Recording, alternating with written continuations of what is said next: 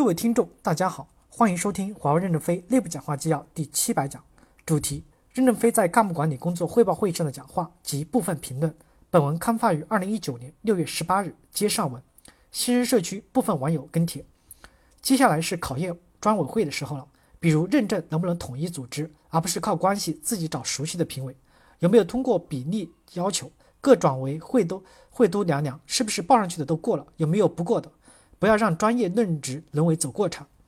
目前北部非洲地区部从地区部到代表处，在功能重叠部门的撤并、管理岗位的重新审视设置的过程中，也暴露出一些具体的问题。主要是我人不坚决，有时过多的考虑了所谓的温度，如降职不降级，不合格的干部调整却不一岗一薪一级，管理岗位没有了，部分的组织就变形设置了很多的专家岗，这些专家岗的岗位称重也基本围绕在原管理岗级的。岗位的职级上下浮动，换个马甲继续存在。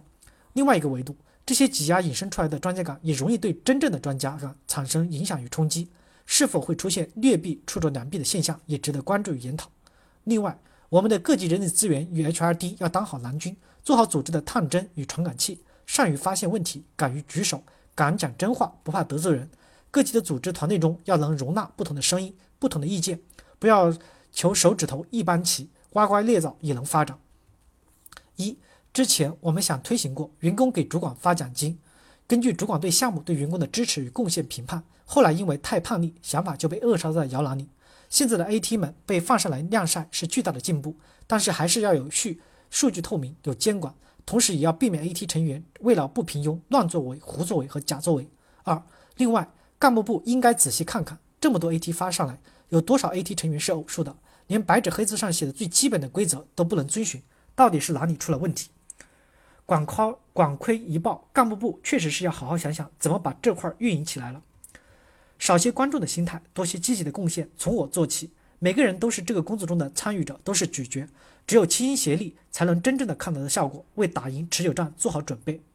从自己做起，不玩虚的，不整花的。干部的责任是带领团队去赢得成功。和稀泥既当个组织，也当顾成员的及自己的成长。勿负时光，时光必不负我。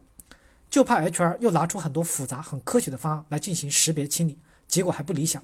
因为污垢的地方已经形成了巨大的关系网络，多听听基层员工的反馈，听听周边业务部门的反馈，多看看这个组织这几年是否以客户为中心，还是瞎折腾、乱作为了。建议 HRD 也由公司直管，否则 HRD 就做不到像 CFO 一样该举手就举手。很多一线的 HR 主管在代表面前点头哈腰，对业务部门的颐指气使。打击报复业务部门中敢说真话和真正愿意干活的这样的 HR 主管反而还能提拔。业务 H HR 的服务业务的定位已经完全变质，建议公司组织调查和回溯，清除这些害群之马。建议总干部部及人力资源管理部 AT 先出一具一个关于关总干部部和人力资源管理部 AT 团队及成员如何管理的心得。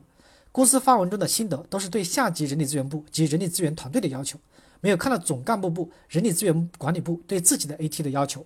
感谢大家的收听，敬请期待下一讲内容。